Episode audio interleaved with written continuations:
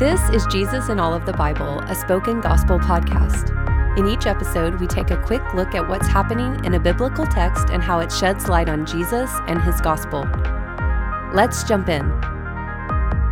Psalm 30 What's Happening? This psalm was written for the dedication of the temple in Israel. But strangely, it sounds like the psalm is describing an individual. That's because the psalmist's personal story of suffering mirrors Israel's national story with her temple.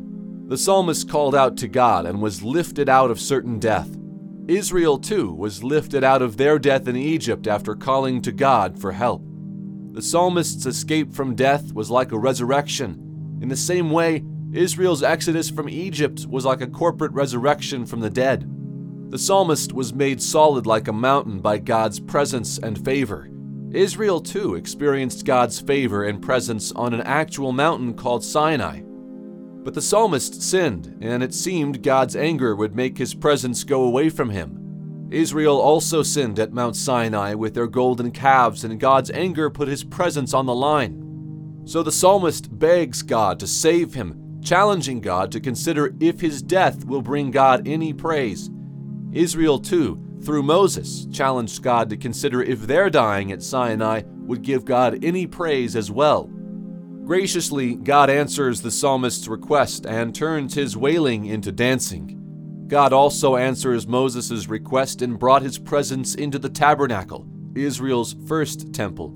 Like the psalmist, their mourning was turned into dancing. All this proves one main point, which stands in the center of the psalm God's anger lasts only a moment, but his favor lasts a lifetime.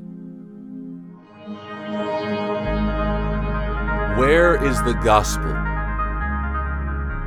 Psalm 30 pictures God's presence filling the temple like a person rising from the dead. But what can only be a metaphor in this psalm becomes true in Jesus. That is because Jesus is God Himself the perfect combination of the localized presence of God and an individual human. That's why Jesus compared his death to the destruction of the temple.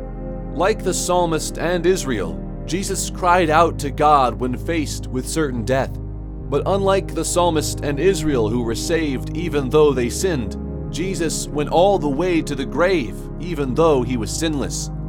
All the anger against the sins of the psalmist, Israel, and the world, the sins that put God's presence on the line, was experienced by Jesus on the cross.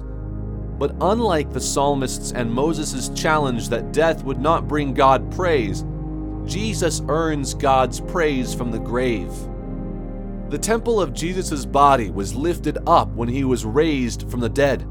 Now, anyone who calls out to Jesus, like the psalmist cries out to God, can be raised from the dead as well. Their mourning will be turned into dancing. God's anger only lasted for a moment on the cross so that we can experience His favor for eternity. See for yourself.